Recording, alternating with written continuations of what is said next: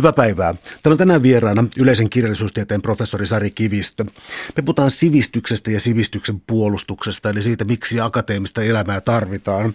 Sari Kivistö on yhdessä Sami Piirströmin kanssa kirjoittanut tästä juuri kirjan kirjan ensimmäinen vaikutelma on se, että tota, tämä on pelottavan ajankohtainen. Siis tämä alkaa luvulla sivistysprojekti ja avoin elitismi, jossa puhutaan asiantuntijoiden kriisistä ja jopa vihamielisyydestä, tällaista niin akateemisuutta ja ää, sivistystä kohtaan. Eli ähm, onko tämä kova kriisi? Niin kuin ihan historiallisesti ajatellen, tässä kirjassa on pitkä historiallinen jänne, niin tota, kuinka pahoja aikoja me oikeastaan eletään? Kirja on ehkä kirjoitettu vähän semmoiseen dystopia diskurssin muotoon ja se on myös pamfletti tyylilajiltaan, eli se ottaa jonkin verran kantaa kyllä tämän hetken ongelmiin ja, ja sen takia me oikeastaan lähdettiin sitä kirjoittamaan, että ajateltiin, me ollaan katsottu tätä tiedepolitiikkaa ja, ja sen kehittymistä viime vuosina ja mietitty, että tässä on nyt jotenkin niin kuin arvomaailma murroksessa. Ö, toki tällaista on ollut historiassa aiemminkin ja me viitataan 1600-luvun keskusteluihin paljon tuolla, jolloin käytiin myös vastaavaa anteeksi, uuden ja vanhan välisen niin kuin arvomaailman välistä kamppailua, mitä nytkin paljon käydään. Että, mutta että me haluttiin nostaa esiin sellaisia kysymyksiä, että onko sellaisilla perinteisillä akateemisilla ja tieteen tekemiseen liitytyillä arvoilla kuin akateeminen vapaus tai totuus, minkälainen paikka nykysysteemissä, koska tuntuu siltä, että ne alkaa jäädä vähän toisarvoiseen asemaan. Et me ollaan niin kuin mietitty, että aika, aikamoisia muutoksia arvomaailmassa tapahtuu, että että jos niitä jotenkin summaisi, niin tota, yksi on sellainen, että korostetaan aika paljon tämmöistä dynaamista muutosta, että jollain tavalla koetaan yliopisto on vanhanaikainen ja tieteen tekemisen kulttuuri on vanhanaikaista. Halutaan ketteryyttä, uudistuksia, rakenneuudistuksia, mutta myös monen muun tyylisiä uudistuksia. Unohdetaan ehkä se, että että tieteen tekemiseen, semmoiseen syvälliseen tieteen harjoittamiseen kuuluu aina hitaus hitaus ja, ja se, että, että se vaatii pitkän aikaa. Vaikuttavuus, tieteen tulosten vaikuttavuus on pitkä prosessi, varsinkin humanistisilla aloilla. Se ei näy heti.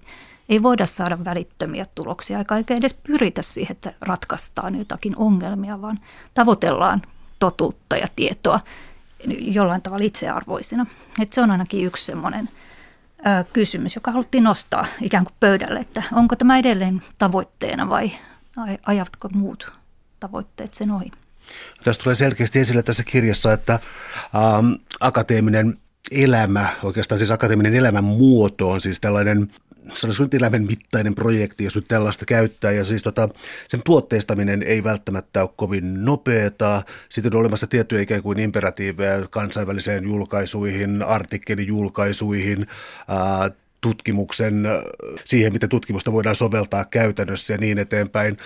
Sitten joskus, kun tulee asettaa vastakkaista niin akateemista maailmaa, niin jotkut nostaa esiin sellaisen kuin joutilaisuuden tai ajan tähänkin, ja sitä joskus vähän niin kuin ivataan, ja vaatisiko nämä käsitteet pientä selvennystä tästä, koska joutilaisuus on sellainen, mitä ivataan, ja siis professorien, mitä kesälomia on pilkattu, niin kuin jotenkin ymmärtämättä ollenkaan sitä ammatin tapaa.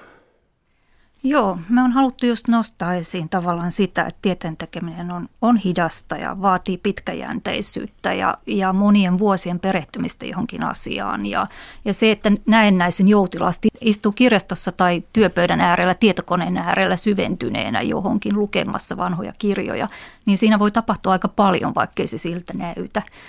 Öm, tiedepolitiikassa aika paljon korostetaan tällä hetkellä myös sellaista sellaista tuota niin, tapahtumien luomista. On paljon tiedekisoja, tiedefestivaaleja, tuodaan tiimejä, jotka kilpailee toisiaan vastaan. Ja, ja sillä tavalla tuotteistetaan ikään kuin tiedettä näkyväksi. Mutta mut paljon tiede, tieteen tekeminen tapahtuu ihan hiljaisesti kirjastoissa edelleen ja tietokoneen ääressä ja, ja yksin tekemällä, yksin kirjoittamalla se herkästi leimataan vanhanaikaiseksi tieteen tuottamisen tavaksi, mutta se ei sitä oikeastaan ole. Ja tästä on aika paljon myös tutkimuksia ihan siis, että, että miten, miten tutkijat itse kokee tieteen tekemiseen ja, ja miten raivataan käytännössä tilaa kalenteriin, äh, hank, tota, etsitään omaa aikaa sieltä työpäivän niin kahvitauolta ja iltahetkistä ja kokousten välistä, että voidaan kirjoittaa ja syventyä ja hiljentyä niin kuin sen työn ääreen. Että kaikki tällainen näennäisen, ei niin puuhakas touhu, niin on oikeasti sitä, mitä tiede vaatii. Siis tiedettä ei voida tehdä vaan, vaan tota järjestämällä keskustelutilaisuuksia tai, tai tapahtumia tai, tai toreilla jotakin tota, festivaaleja, että vaikka niillä on paikkansa ja ne on ihan kivaa ja, ja saa niin kuin monenlaisia ihmisiä mukaan siihen toimintaan, mikä on sinällään ihan arvokasta, niin, niin kuitenkin kyllä se puurtaminen, hiljainen puurtaminen on tieteen tekemisen ytimessä edelleen. Sitä on vaikea markkinoida, siitä ei koskaan tiedeviestinnässä kohkata, että joku nyt vaan istuu tuolla kopissa hiljakseen itsekseen ja sieltä ne tutkimustulokset syntyy. Että siitä ei saa semmoista kivaa, kivaa viestinnällistä ehkä pointtia esiin, mutta, mutta se on erittäin tärkeää. Ja, ja me halutaan tämmöisiä tavallaan tieteen tekemiseen kuuluvia perinteisiä metodeja myös puolustaa ja nostaa ne keskusteluun, että minkä takia tiedettä on tehty aiemmin totuutta tavoitelle, minkä takia on nojattu tai pidetty akateemista vapautta tärkeänä, minkä takia kirjoittaminen on, on tieteen tekemisessä tärkeää. Siis tämmöisiä tavallaan he, herkästi niin kuin vanhanaikaiseksi tai abstrakteiksi leimautuvia arvoja haluttu nostaa esiin ja pohdit, pohtia sitä, että okei, mitä nämä on, mitä nämä tarkoittaa nykypäivänä, miten ne ilmenee tieteen tekemisestä, sitoutuuko tutkijat näihin arvoihin edelleen? Tai tiedepolitiikka ja, ja kenties minkälaiset muut pyrkimykset haastaa näitä perinteisiä arvoja. No tässä kirjassa ei hyökätä suoraan siis esimerkiksi niin kuin uusimpia yliopistouudistuksia kohtaan tai yliopistolakia, onko se 2010, niin tota, ei hyökätä suoraan siis tällaisia kohtaan, vaan pikemminkin ehkä niin kuin jonkinlaista aikalaisdiagnoosia siitä, että minkälaista tietoa, minkälaista tietoa kaivataan. Ja mä siteraan kirjasta Snellmannia, joka siis hyvin ivallisesti sanoo, että yliopisto on koulu, tietoläksyä ja siveellisyys keino edetä elämässä. Siis Iva on tässä rankkaa, koska yliopisto nimenomaan ei ole koulu, tieto ei ei ole läksyä ja pänttäämistä ja siveellisyys, tämä vähän vanha moraalifilosofinen sana, olisi vain niin kuin keino, elää, tota, anteeksi, keino edetä elämässä. Eli tuota, kun siis Nelman näitä kirjoitti, kansallisfilosofi näitä kirjoitti, niin tässä on siis tällainen niin kuin selkeä ikään kuin instrumentaalisuuden tai välineellisyyden kritiikki, mm. joka tuntuu olevan, vähän eri sanoin lausuttuna, tuntuu olevan myös ikään kuin teidän kritiikin pohjana. Me viitataan kirjassamme sekä Snellmaniin että Humboldtilaiseen yliopistoon ja halutaan siinä nimenomaan nostaa esiin sitä, että yliopisto eroaa koulusta, jossa voimakkaasti opettajan auktoriteettiin nojaten kasvetaan, kenties opitaan, ää, tota, ää, omaksutaan tietoa ja näin. Yliopisto on aivan erityyppinen instituutio, jossa akateemisella vapaudella on merkittävä asema, ää, jossa ää, ikään kuin kasvetaan siihen tietoon ja siveellisyyteen, niin kuin Snellman sanoo, sekä sovitetaan perinnettä että itsetietoisuutta jollain tavalla yhteen. Ja, ja siellä opettaja on täysin vapaa opettamaan, mistä haluaa. Ja, ja tähän ikään kuin vapauteen myös kasvatetaan oppilaita. Et se, se jollain tavalla haluttiin nostaa tuossa keskustelun alkuun ja, ja viitata ikään kuin tämmöisiin aiempiin hahmotuksiin yliopiston tehtävästä ja myös akateemisesta vapaudesta. Mä vielä tartun tuohon akateemiseen vapauteen, koska siis mulla on sellainen tunne, että moni yliopistomaailma aika huonosti tunteva sitä, että akateeminen vapaus on sitä, että ää, perustutkinnon tekeminen kestää kymmenen vuotta ja se tehdään jostakin niin kuin täysin turhasta aiheesta. Tämä ei ole akateemisen vapauden peruspointti, mikä on. Akateeminen vapaus ei tarkoita sitä, että ei tarvitse tehdä mitään. Päinvastoin tutkijan pitää sitoutua siihen tiedon tavoitteluun, se on hänen tehtävänsä ja silloin täytyy jotain myös tehdä. Akateeminen vapaus on toisaalta sitä vapautta, että mikään ulkopuolinen taho, valtiovalta tai, tai hallitus tai, tai ministeriö ei määrää, mitä yliopistoissa tutkitaan ja mitä siellä opetetaan, tai, tai minkälaisia tutkimustuloksia syntyy. Että tavallaan se, se on yliopistojen perustuslaillinen autonomia, joka yhtäältä on tätä akateemista vapautta. Mutta sitten se on toisaalta myös yksittäisten tutkijoiden vapautta opettaa ja tutkia sitä, mitä hän itse pitää tieteellisesti tärkeänä ja merkittävänä. Ja, ja tuota niin, se, se on eri asia kuin sananvapaus, yleinen sananvapaus esimerkiksi, koska sananvapaus tarkoittaa sitä, että voi kertoa minkä mielipiteen tahansa, voi ilmaista sen vapaasti. mutta akateeminen vapaus sitä kontrolloi kuitenkin tieteen laatukriteerit, tiedeyhteisö ja vertaisarviointi, jolloin mitä tahansa ei voi esittää. Mutta tämä yhteisö on kuitenkin avoin, kuka tahansa voi sinne päästä kouluttautumalla. Että tota, se on tutkijan vapautta ajatella, mitä hän tahtoo ja, ja se, sen kaltaista vapautta sanoisin. Toi tuo aika hurjan ristiriidan, koska tota, mä en oikein tiedä, miksi sitä pitäisi kutsua sellaista niin väärin ymmärrettyä sivistyksen demokratisointia tai asiantuntijuuden demokratisointia ikään kuin tapahtunut, koska siis kaikki tietysti tietää, että jokaisella on oikeus omaan mielipiteeseen. Se, se, se on aivan selkeää, siis tuota, se, se kuuluu avoimeen yhteiskuntaan. Mutta sitten sellainen, että kaikki mielipiteet ovat samanarvoisia, ei pidä paikkaansa. Siis niin kuin mielipiteenä niin kuin tyhjänä käsitteenä ne ehkä pitää paikkansa, mutta sen tekee sen täsmennyksen, että mielipide suhteessa johonkin tietoon tai totuuden tavoittelemiseen on eriarvoista. Jos on olemassa joku lääketieteen professori, joka on 40 vuotta tutkinut jotakin sairauksia asiantuntijana ja sitten joku hopeavettä juovaa niin kuin asiasta viisi viikkoa aikaisemmin kiinnostunut asetetaan TV-keskusteluohjelmassa vastakkain puhumaan, niin tässä on tällainen niin aivan väärä balanssi ja väärä niin kuin tällainen, ää, no ikään kuin sellainen niin kuin, ää, demokratia, niin kuin, siis väärin ymmärtäminen, siis sellainen tota, ei saa olla eri mieltä, tai siis, siis ei saa vedota mihinkään auktoriteettiin, tutkimukseen, kokemukseen tai akateemisuuteen, vaikka siinä on aika vankka pohja, silloin kun mielipide on suhteessa johonkin totuuteen. Näin juuri me, mekin tuossa tosiaan kirjoitetaan, että että, että vapaus ei tarkoita sellaista relativismia, että kaikki mielipiteet on yhtä arvokkaita. Että ihmisten mielipiteet ja kokemukset totta kai ovat arvokkaita, mutta silloin kun niitä pohditaan suhteessa totuuteen tai tietoon, niin, niin kyllä se asiantuntijan pitkään koulutukseen ja monivuotiseen tutkimukseen perustuva mielipide yksinkertaisesti on painavampi. Ja, ja jollain tavalla tuodaan tuossa kirjassa esiin sitä, sitä tietynlaista ajan henkeä, jossa tämmöinen kokemusasiantuntijuus on ikään kuin haastamassa tieteentekijöiden asiantuntemusta, vaikka ne eivät ole yhteismitallisia asioita. Ja, ja myös semmoinen tietysti tämmöinen tietynlainen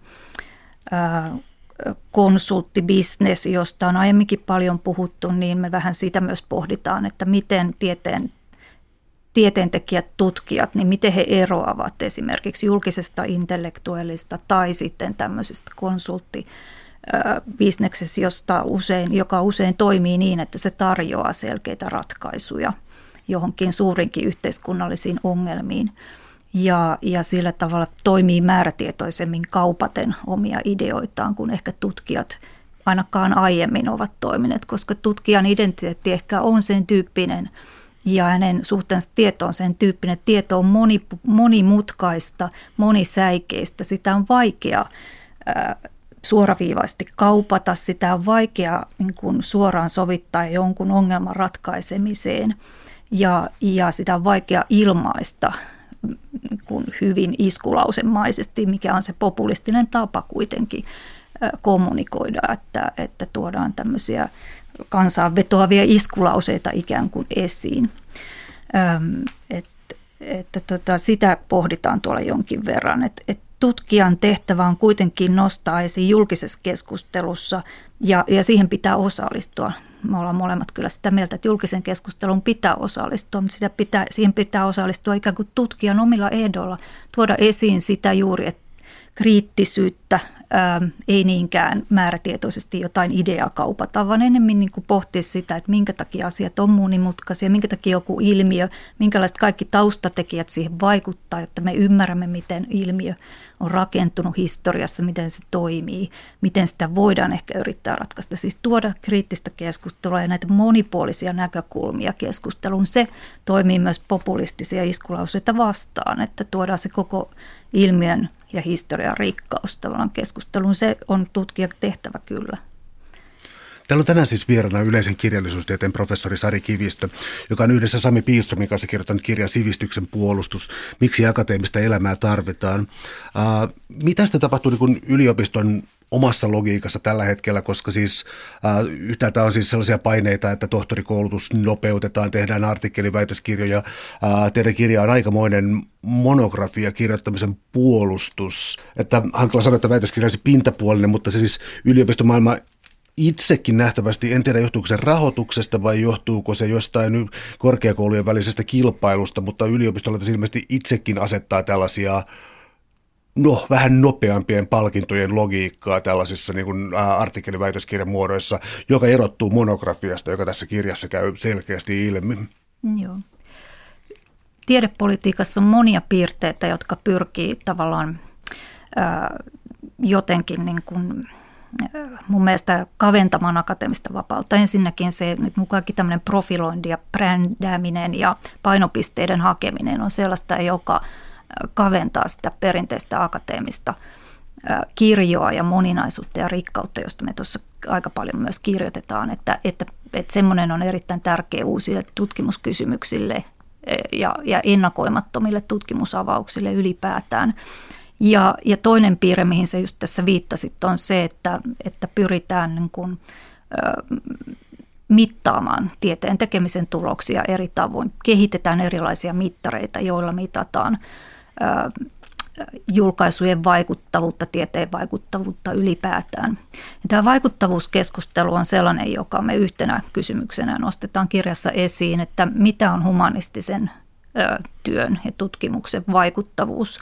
Onko se järkevä kysymys ylipäätään mitattavaksi, koska voitaisiin ajatella niin, että humanistisen tutkimuksen hedelmät on aika kypsyvät ehkä hitaasti ja, ja toisaalta saattavat sitten olla aika kestäviä, että vaikuttavuus voi olla pitkäaikaista ja antiikin filosofit ovat vaikuttaneet aika vuosituhansia tässä jo, mutta ei, ei heidän työtään kukaan silloin käynyt mittaamaan. Että tavallaan se, että elämän syvällinen ymmärtäminen, mikä pitäisi olla jollain tavalla tutkimuksen kuitenkin siellä keskiössä, niin, niin sehän on täysin mittaamatonta.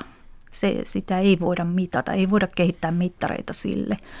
Ja, ja silti tätä vaikuttavuutta kiivasti mitataan. Ähm, julkaisujen vaikuttavuutta yhtenä aspektina siinä. Ja me käsitellään tuossa kirjassa tosiaan tieteellistä monografiaa, joka, joka on laaja ö, yhteen tutkimuskysymykseen tai teemaan keskittyvä perinteinen julkaisumuoto, jonka pääasiallisena yleisönä on tiedeyhteisö. Ja monografia on kustantajille ehkä kallis, se on aika hidas muodostumaan, siihen tarvitaan pitkäaikainen rahoitus ja monivuotinen tutkimustyö, että saadaan kokonaisnäkemys jostakin asiasta. Ja, ja tähän tietysti tämmöinen nopean, nopean, tota, nopeiden tulosten yhteiskunta ja, ja tämmöinen niin kuin nopeiden vaikutusten mittaaminen, niin, niin se on monografioiden kirjoittamisen kanssa tietysti jonkin verran ristiriidassa. Mutta toisaalta monografioita me pidetään semmoisena niin kuin perustavanlaatuisena tieteellisenä julkaisumuotona, joka tarjoaa kestäviä näkemyksiä ja kokonaiskuvan jostain ää, ilmiöstä. Että on paljon sellaisia kirjoja, jotka on kuitenkin niin kuin ikään kuin muuttanut maailmaa niin, että, että maailma ei enää näytä samalta. Että tavallaan niin esirippu olisi vedetty auki ja maailma onkin aivan erilainen sen jälkeen. Joku, mä mainitaan tässä nyt vain muutamia, että Darwinin lajien synty tai, tai Freudin unien tulkinnasta tai Simon de Beauvoirin toinen sukupuoli voisi olla tämmöisiä teoksia, jotka usein listataan kirjoina, jotka on vaikuttanut voimakkaasti maailmankuvan muuttumiseen ja, ja tieteen, tieteiden sisällä on sitten omia tämmöisiä teoksiaan. Öm, se on hyvä kysymys, kenelle tutkijan pitäisi sanojaan suunnata, kenelle kertoa tuloksistaan. Ja me ajatellaan itse, että, että kannattaa mahdollisimman monen tyyppisiä julkaisuja tehdä, kirjoittaa eri yleisöille. Ähm, ei niin, että tehtäisiin vain tieteellisiä artikkeleja. Toiset puoltaa vahvasti tällaista, että joo, pelkästään artikkelia hyvin spesifistä aiheesta. Ja toiset taas ajattelevat, että ei puhuta tiedeyleisölle ollenkaan, että on paljon parempi vain popularisoida tietoa ja tehdä ehkä äh, niin kuin lähestyä yleisöä vaikka muiden, muulla tavoin, vaikka median kautta tai, tai sosiaalisen median kautta ja, ja itse asiassa kirjoittaminen olisi vähän vanhanaikaista. On tämmöisiä erilaisia kantoja. Mutta me ajatellaan niin, että nämä e, palvelee aina eri tavoitteita ja kaikella on paikkansa. Mutta erityisesti halutaan puolustaa tätä monografiaa sen takia, että se juuri nojaa sellaiseen käsitykseen tieteellisestä työskentelystä, joka, joka tota, nojaa siihen pitkäaikaiseen perehtyneisyyteen. Se pyrkii syvällisen tiedon välittämiseen ja, ja sillä tavalla kestäviin näkemyksiin. Toisin kuin ehkä artikkelit, joissa hyvin spesifi kysymys on usein kohteena ja, ja niitä julkaistaan tietysti niin kuin journaalien formaattien ehdoilla, että monografia voi rakentua vapaammin. Se voi rakentua sen tutkijan omaa tyyliä ja tutkimuskysymystä seuraten, jolloin se toteuttaa paitsi tämmöistä syvyyden ihannetta, niin myös akateemisen vapauden ihannetta jollain tapaa. Et me on haluttu puhua tästä, että mitä, minkälaisia arvoja sisältyy erityyppisiin julkaisumuotoihin ja, ja tuoda se niin kuin keskusteluun ettei hylättäisi suotta niin kuin jotakin vanhaa julkaisumuotoa vain siksi, että se on vanha, vaan halutaan, niin kuin, että ihmiset ja ennen muuta yliopiston sisällä tutkijat itse miettisivät, että, että mikä, on, mikä on heille niin kuin tärkeää ja mitä he halua tehdä, millaisiin arvoihin sitoutua. että totta kai artikkelit, jos ajatellaan niin kuin ihan nuorta tutkijaa, väitöskirjan tekijää, niin – niin jos hän puurtaa monografian kanssa kovin monta vuotta, niin julkaisuluettelo ei kartu. Artikkelien kautta se karttuu nopeammin ja näkee, että on tehnyt tulo, tulosta ja, ja ehkä sitten saa, saa siihen julkaisuluetteloon yksinkertaisesti mittaa. Mutta toisaalta on tiettyjä tutkimusaloja, joissa ihan perustellusti monografia on edelleen keskeinen niin kuin nuoren tutkijan askel sinne kansainväliseen tiedeyhteisöön – monografioita on tehty tosi paljon humanistisilla aloilla, siis historiassa, teologiassa, kirjallisuuden tutkimuksessa, myös oikeustieteessä. Ja, ja niillä on paikkansa siellä edelleen. Jos mietitään näitä uhkakuvia, mitä tässä nousee esiin tässä sivistysvihamielisyydessä ja asiantuntijuuden kriisissä, niin te nostatte esiin myös tota Immanuel Kantin ja alaikäisyyden käsitteen, joka valistuksen projektiin olennaisesti kuuluu siis sen kritiikkinä, ja Hanna Aarentin ja ajattelukyvyttömyyden, joka taas tulee niin totalitarismianalyysinä. Eli tota, nämä on aika hurjia esimerkkejä, mutta voisiko sitä jotenkin tiivistää siis sitä uhkakuvaa, se, se kun menetetään ikään kuin jokin no, perinne, traditio, jonka kautta ajatella, jota uudistaa ja jonka kautta ammentaa, niin tämä alaikäisyyteen ja ajattelukyvyttömyyteen vajoaminen, ne on voimakkaita sanoja. Joo, me halutaan haastaa tiedemaailman sisällä ihmiset itse miettimään sitä omia arvojaan ja tavallaan ajattelemaan itse, mitä he haluavat tehdä. Ja, ja sen takia niin kun puhutaan tästä, että pitää pysyä aikuisina ja, ja pystyä vakavaan keskusteluun, että se liittyy vähän siihen näihin tiedemaailman painopisteiden hakemiseen ja, ja tällaisiin painotuksiin, jossa, jossa tie, tietyt niin kuin trendikkäät tutkimusaiheet on sellaisia, jo, joissa tuntuu, että niillä saa rahoitusta ja niihin aletaan niin kuin mennä mukaan. Tutkijat itsekin alkaa niin kuin muokkaamaan omaa brändiään siihen suuntaan, että, että he vastaavat tiettyihin odotuksiin. Tämä on yksi jollain tavalla semmoinen jos provosoivasti halutaan sanoa, niin lapsellisuuden ilmenemää, että ei uskalleta ajatella itse ja ohjata itse sitä keskustelua ja miettiä sitä, että mikä on oikeasti se, mitä, mikä on tärkeä tutkia ja että se kumpuaisi jotenkin tutkijan omaista sisäisyydestä edelleen.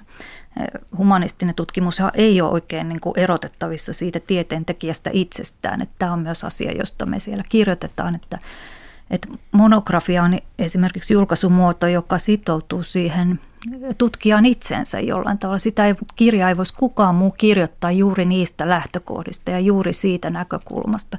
Se heijastaa sen ihmisen omaa rajallista lukeneisuutta ja näkökulmaa maailmaa ja tiettyä paikkaa maailmassa. Ja, ja sillä tavalla on hyvin tämmöinen eksistentiaalinen prosessi sen monografian kirjoittaminen. Niitä tutkimustuloksia ei voisi ilmaista millään muulla kielellä tai muussa muodossa tai raporttina.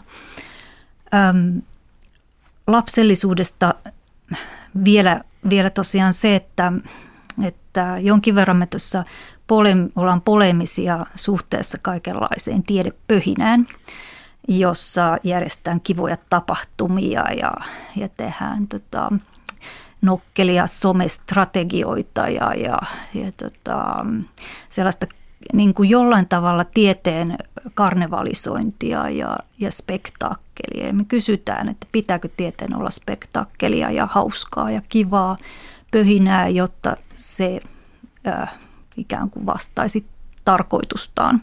Että on, onko tällaiset niin kuin, ähm, spektaakelimaiset piirteet ajaneet ehkä joidenkin aiempien tieteen tekemisen tavoitteiden ohi? Pitääkö tieteen olla jännää ja uutta ja kivaa, että se kiinnostaisi kansalaisia ja kiinnostaisi tutkijoita ja saisi rahoitusta? Vai voiko se yksinkertaisesti olla edelleen aika semmoista vakavaa henkistä keskustelua? Että et kyllä ihan konkreettisia tilanteita, jos miettii, niin yliopiston strategioitakin joskus on oltu laatimassa niin, että leikitään jotain roolileikkiä ja pyöritellään erilaisia postit-lappusia, tosi nopeita sellaisia keskustelu, keskusteluja parin minuutin niin kuin mielipiteen vaihtoja ja, ja siinä yhdelle sun toiselle voi tulla mieleen, että onko tämä oikea tapa edistää yliopiston strategian suunnittelua vai, vai voitaisiko se tehdä jotenkin vähän vakavammassa hengessä ja, ja kypsemminkin ehkä. Äh, sellainen vaikea kysymys vielä, siis eliitin vastuu ja tuota, ähm, jos me oletetaan, että me eletään tällaisessa sivistysvihamielisessä ja asiantuntijuutta kyseenalaistavassa ilmapiirissä, mutta meillä on eliittiä humanistis-yhteiskuntatieteellistä, siis ää, korkeatasoista tietoa, jota voidaan niin katsoa ainakin koulutuksellisesti ää, eliitiksi ja tiedollisesti eliitiksi, niin ää, eliitin vastuu tästä tota, nykyhetkestä, se on tota, vaikea. Mä mietin sitä myös tämän kirjan osalta, koska tota, mä en usko, että kovin moni tällainen ähm, konsultti niin kuin nappaa tuota kirjaa ja siis ottaa sieltä sitten niin kuin innossaan nyökytellen, että juuri näin, juuri näin. Eli tota, mikä tämä elitin vastuu tässä oikeastaan on? Siis pitää huolta tieteen monimuotoisuudesta, äh, vakavuudesta tai tällaisesta. Onko se ikään kuin kansanvalistusprojekti? Kyllä se on sitäkin nimenomaan. No, tämä tieteen monimuotoisuus on yksi asia, josta, josta puhutaan tuossa, että, että tavallaan yliopistojen ja, ja tiedemaailman täytyy antaa tilaa hyvin moni, moninpuolisille näkökulmille ja aktiivisesti yrittää ymmärtää erilaisia tutkimuskysymyksiä tieteenalojen tapoja tehdä, tehdä tiedettä. Että, että nimenomaan halutaan korostaa sitä, että se monipuolisuus kaikkina, kaikkinaan, kaikkinaisesti diversiteetti on hyvä tieteen tekemiselle. Elitin vastuu on tietysti tos, tosiaankin vaikea kysymys, eikä yliopistojen tehtävä siinä mielessä ole helppo. Että toisaalta niin kuin yliopistojen täytyy olla niin kuin houkuttava paikka kuitenkin myös nuorille, jotka haluaa oikeasti muuttaa maailmaa ja, ja haluaa niin kuin vaikuttaa asioihin, eikä vaan tehdä teoreettista tutkimusta, että siellä täytyy pystyä monen tyyppisiä tavallaan niin tutkijan urapolkuja rakentamaan ja monen tyyppiselle toiminnalle antaa tilaa. Öm, siitä pitää pitää tietysti huoli, että se eliitti pysyy avoimena. Tämä on ehkä kaikkein tärkeimpiä kysymyksiä, mitä halutaan tuossa eliitin osalta ikään kuin painottaa, että kaikilla pitää olla pääsy sinne, sinne koulutettuun eliittiin ja se täytyy pysyä avoimena ja, ja reitit sinne niin kuin, äm, kaikille mahdollisina, että, että siitä huolehtiminen on ehkä kaikkein tärkein asia. että eliitin ei ole tarkoitus olla suljettu ja, ja erottautua muista, vaan sen pitää olla mahdollisimman ikään kuin laaja ja avoin. Yksi käsitteellisesti vaikea asia, ainakin mulle vaikea asia on siis se, tota, että moniäänisyys ja rekognitio. Mä olisin heti kääntämässä tuota rekognitiota niin kuin tunnustamiseksi. Tun, tunnistaa ja tunnustaa anerkennung, se varmaankin mm. siellä, siellä on. Eli siis miten tunnustetaan yleensä jokin arvo, samalla tavalla kuin tunnustetaan jonkun maan itsenäisyys ja niin eteenpäin. Siis tällaisia, tällainen teko jossa tunnustetaan jonkin asian arvo ja moniäänisyys, polyfonia ja tota, ähm, voisi kuvitella, niin että polyfonia tai moniäänisyys olisi sellaista niin yleistä hölöttämistä markkinapaikalla, mutta se ei suinkaan ole, vaan se on tietty tiedon aspekti ja rekognitio on tietty arvottaminen siinä.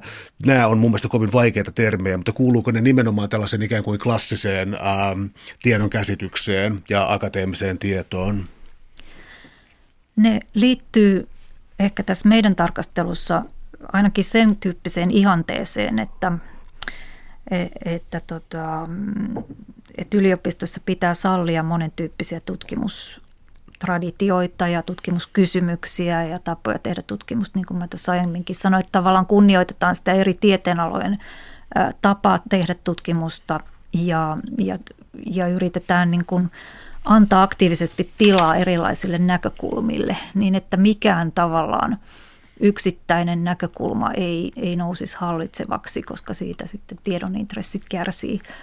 Se, se liittyy tähän ajatukseen ää, akateemisesta vapaudesta, jossa me viitataan jopa George Orwelliin ja hänen dystopiaromaaniinsa ja siitä tehtyihin tulkintoihin, että, että jos huolehditaan vapaudesta, niin sitten totuus huolehtii itsestään ja, ja näin, että tavallaan siihen, että, että yliopistoon pitää mahtua hyvin monentyyppistä ja ylipäätään tieteen tekemiseen hyvin monentyyppisiä näkökulmia. Ja ehkä tällaiselle kehitykselle vastakkaisia on just nämä nykyään tiedepolitiikan painotukset, joissa brändätään ja profiloidaan ja valitaan painopisteitä.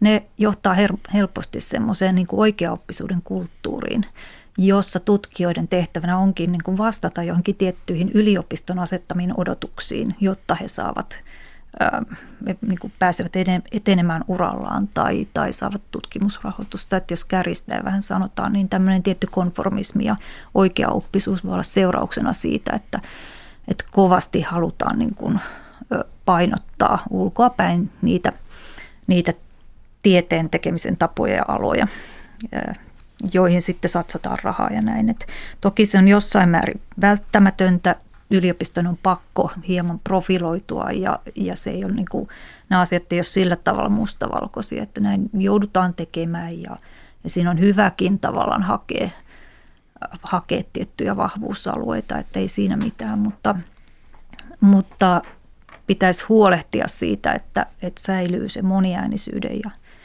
ja, ja eri tutkimuskulttuurin arvostus yliopistossa ja tieteessä. Et sitä me ehkä tuossa korostetaan puhuessamme rekognitiosta ja, ja, ja tota, polyfoniasta myös.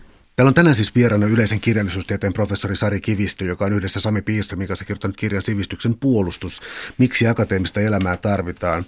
No nyt kun ei arvoteta siis tieteellistä tietoa tässä niin kuin kaikkein nopeimmassa mielessä, kaikkein myyvimmässä mielessä ja kaikkein tällaisessa, niin kuin, sanoisiko sitten hauskimmassa mielessä, niin tuota, mitenkö mä sanoisin, siis tämä niin arvo yritetään asettaa mun mielestä niin jännästi kahteen väliin. Että yhtäältä niin kuin te hauskasti pilkkaatte niin kuin kirjallisuuden arvoa, että se on ää, aivojumppaa ja tekee hyvää ihmisille ja niin kuin ikään kuin siinä olisi kirjallisuuden arvo. Mutta sitten samaan aikaan pidetään rajanvetoa siihen, että, että ei se ole ihan niinkään, niin kuin, että niin kuin taidetta taiteen vuoksi, kirjallisuutta kir, niin kuin kirjallisuuden vuoksi, että se ei myöskään ole sellaista niin kuin, sanoisiko mystistä tai sellaista niin kuin täysin ylennettyä. Eli tota, tämä on aika jännä väli, mihin tämän, mikä tähän tulee. Voiko sitä jotenkin muotoilla? Joo, tässä väli, välineellistymistä käsittelevässä luvussa esimerkkeinä on, on tota kirjallisuus ja, ja filosofia ja uskontokin äh, tämmöisinä elämänalueina, joiden merkitystä on ehkä vaikea redusoida niin kuin johonkin tiettyyn hyötyyn ja, ja siinä vähän ollaan ivallisia sen suhteen, että, että julkisessa keskustelussa helposti käy niin, että kun mietitään kirjallisuuden hyötyjä, niin niitä haetaan jonkinnäköisestä niin kuin hyvinvoinnin tai hyvän elämän edellytysten parantamisesta tai empatiakyvyn kasvattamisesta. Kirjallisuudessa tota, on tietysti aina nähty niin kuin, se, että se kasvattaa kriittisiä kansalaisia kenties ja, ja mm, niin kuin, asettaa lukijan erilaisiin eettisiin tilanteisiin, joihin hän ei ehkä tosielämässä joutuisi. Siis tavallaan siinä mielessä treenaa sitä lukijaa erilaisiin mahdollisiin maailmoihin ja erilaisten ihmisten kohtaamiseen. Siis kyllä kirjallisuus tekee tällaista, että se kasvattaa kykyä empatiaan ja sillä on selviä tämmöisiä hyötyvaikutuksia. Ja, ja uusimmat tutkimukset on osoittanut, että okei, kirjallisuus, kirjallisuuden lukeminen alentaa verenpainetta ja sillä on tämmöisiä terveysvaikutuksia. Itse asiassa aiemminkin historiassa on, on näitä katsottu, että on, on tota, luettu jotain teosta hammassärkyä jotain toista kihtiin ja, ja katsottu, että tietty kirjallisuus auttaa parantamaan suoraan terveyttä. Me vähän niin kuin ivataan tämmöistä tulokulmaa sen takia, että ei kirjallisuuden hyödyt kuitenkaan olisi on niin kuin mieletöntä kysyä, että mitä hyötyä kirjallisuudesta on ja on mieletöntä perustella kirjallisuuden merkitystä sillä, että siinä on jotain tämmöisiä mitattavia hyötyjä, koska se asettuu juuri tämmöiselle mittaamattoman asteikolle. Niin kuin aiemminkin tuossa sanoin, että elämän syvällinen ymmärtäminen ei ole sellainen asia, mitä voitaisiin mitata. Ja, ja siitä, sitä ehkä tuossa pohditaan vähän sen välineellisen hyödyn ja itseisarvon välisiä suhteita. Ja ne, nekään ei ole siis ö, toisiaan poissulkevia. Että kyllä, kyllä kirjallisuudesta saa olla hyötyäkin, mutta kysymys on se, että, että tota, sen arvo ei riipu millään tavalla tämmöisestä hyödystä ja toisaalta se kysymys hyödystä voi olla aika turha esittää kirjallisuuden yhteydessä, mitä se sitten on.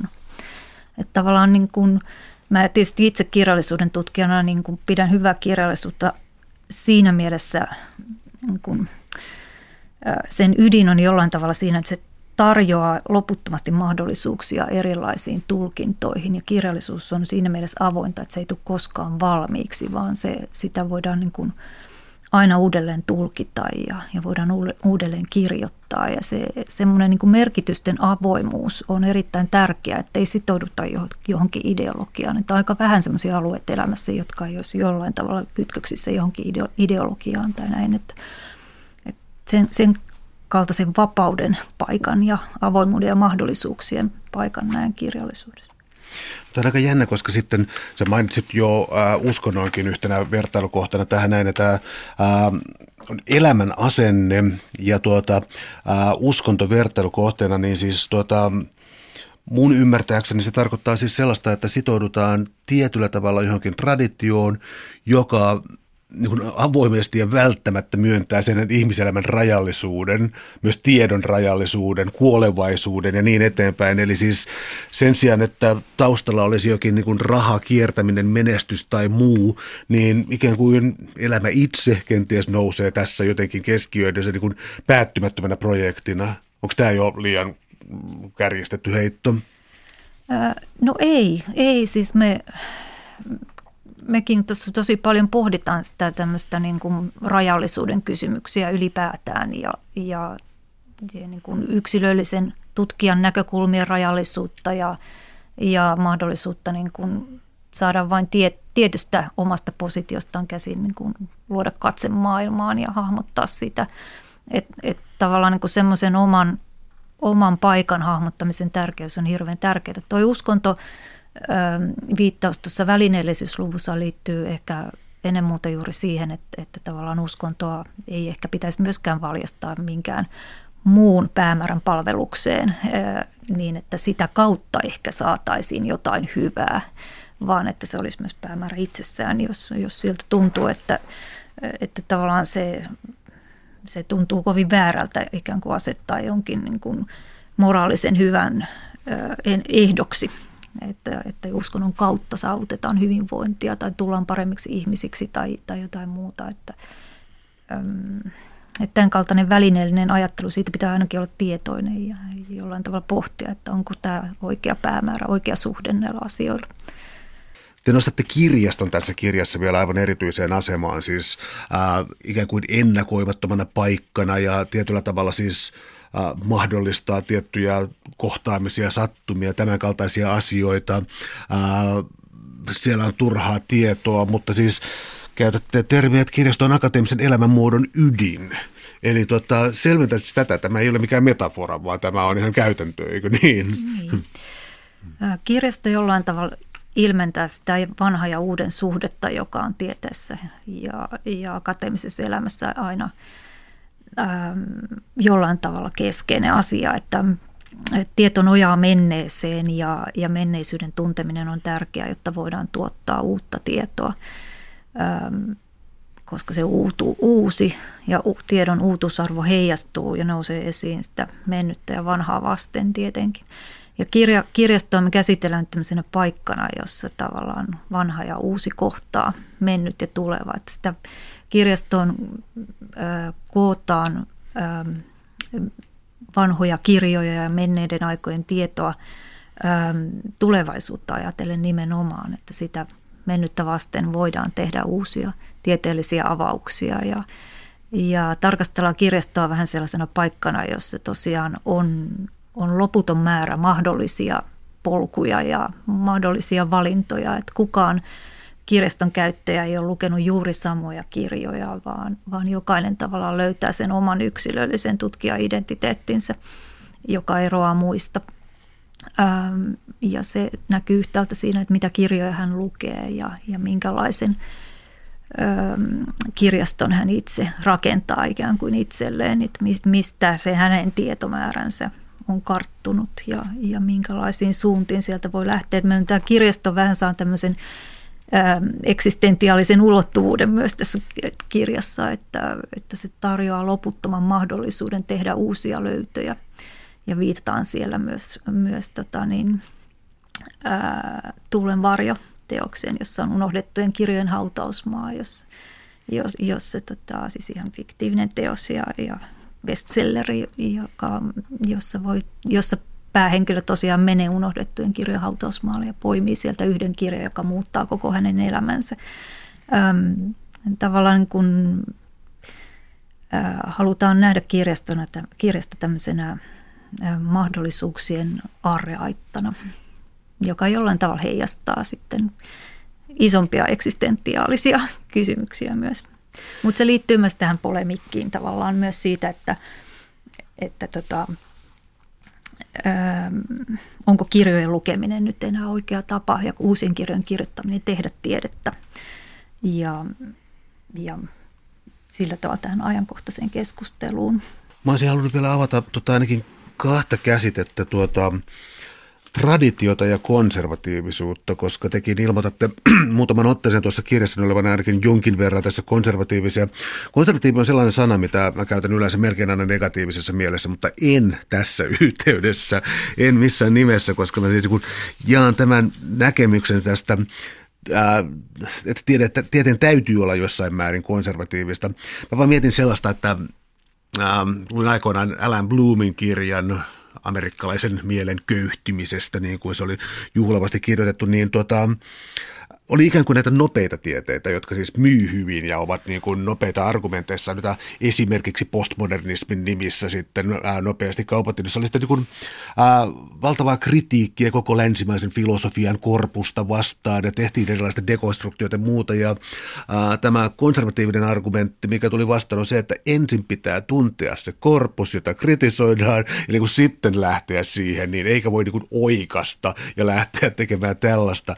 Ja tämä konservatiivinen positiivisuus ja tradition tunteminen, niin onko mä jäljillä tässä, että ne ikään kuin tulisi ensin tuntea, että tietää millä pelleilee ja mitä voi kritisoida oikeasti? Joo, konservatiivisuus on tietysti semmoinen, semmoinen sana, jolla on aika negatiivinen kaikka. Itse asiassa mä itsekin hämmästyin, kun kirjassa me luki, että me olemme konservatiivisia professoreja. Mä olen itsekin miettinyt, että olemmeko, olemmeko sellaisia tosiaan, ja siltähän se alkaa vaikuttaa suorastaan.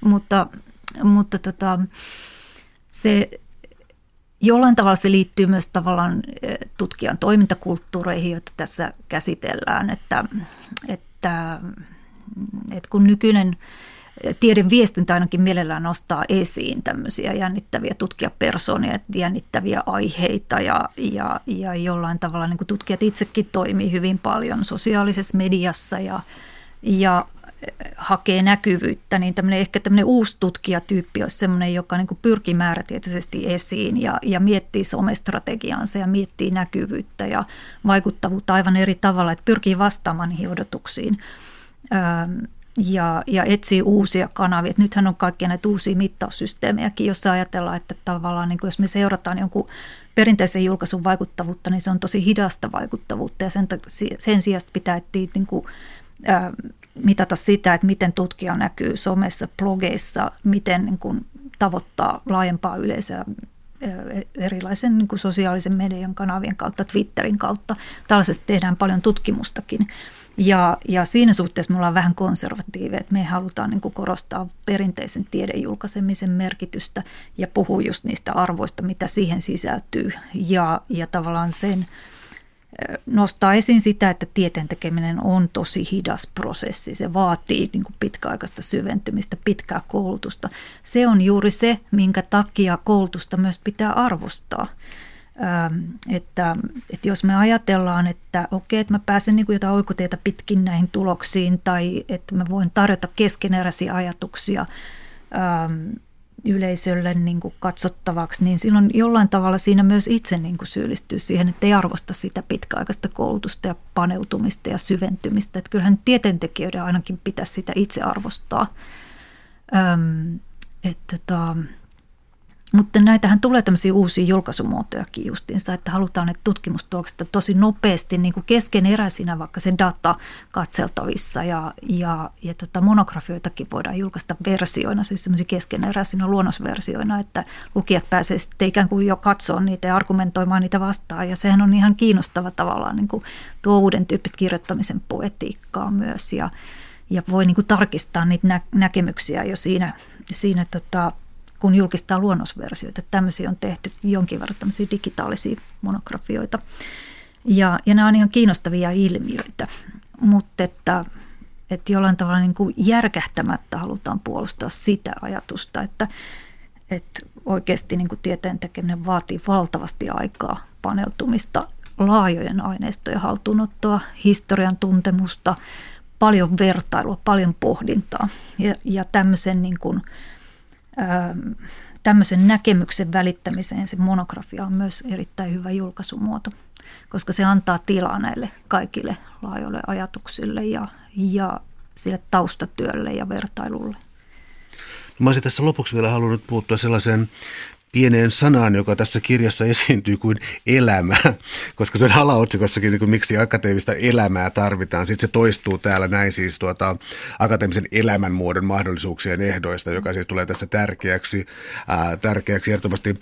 Ja sitten tässä tulee siis, ää, korostuu siis oikeastaan niin kuin akateeminen ura ja elämä ja vieläpä siis sellainen, että no nyt professoritkin nykyään niin hyvä kuntoisia, kun ne jää eläkkeelle, että tuntuu siltä, että silloin on aikaa kirjoittaa ja niin kuin tieteellinen elämä jatkuu ja jatkuu. Nostatte merkittäviä suomalaisia filosofeja, Kailan Hintikan, Jori von Brichtin myös ja tuota, äh, siitä, kuinka siis akateeminen toiminta jatkuu elämän loppuun saakka ja sitten muutos ja uutuus pysyy kuitenkin mukana. Että Hintikalla siis se ää, ilmeisesti läpi koko uransa ää, muutti ja pyrkii oikeastaan radikaalistikin muuttamaan tätä. Eli, eli se kysymys tavallaan on se, että onko akateeminen elämä tosiaan siis niin kuin erilainen elämän muoto, jota tulisi kannustaa tai anteeksi, tulisi kannustaa, kuulostaa nyt todella pahalta, vaan niin kuin, onko se, onko se ää, ideaali, jonka niin. No. Niin onko sellaista olemassa? Niin onko sellaista olemassa? Kiitos. tai miten, oli, tai miten se eroaa muusta elämästä? Joo. Tota, no pointti voisi olla se, että akateemisella ihmisellä, joka on sitoutunut tieteen tekemiseen ja totuuden etsintä ja mihin tahansa, niin, niin elämä ei jakaudu akateemiseen elämään ja johonkin muuhun. Yliopistoon ei mennä vain töihin tekemään töitä ja sitten kello neljä lähdetään elämään sitä oikeaa elämää, vaan – mä ainakin, niin kuin, ja varmasti molemmat ajatellaan niin, että, että se ei, ää, tämä työ, mitä tehdään, niin se ei ole erotettavissa niin kuin meistä yksilöinä ja, ja identiteetistämme, että sitä tehdään koko ajan. Että se, on niin kuin, se on sitä tutkijan sisäisyyttä, e, jota ei voida niin kuin jakaa kellon mukaan tai, tai sijoittaa eri paikkoihin.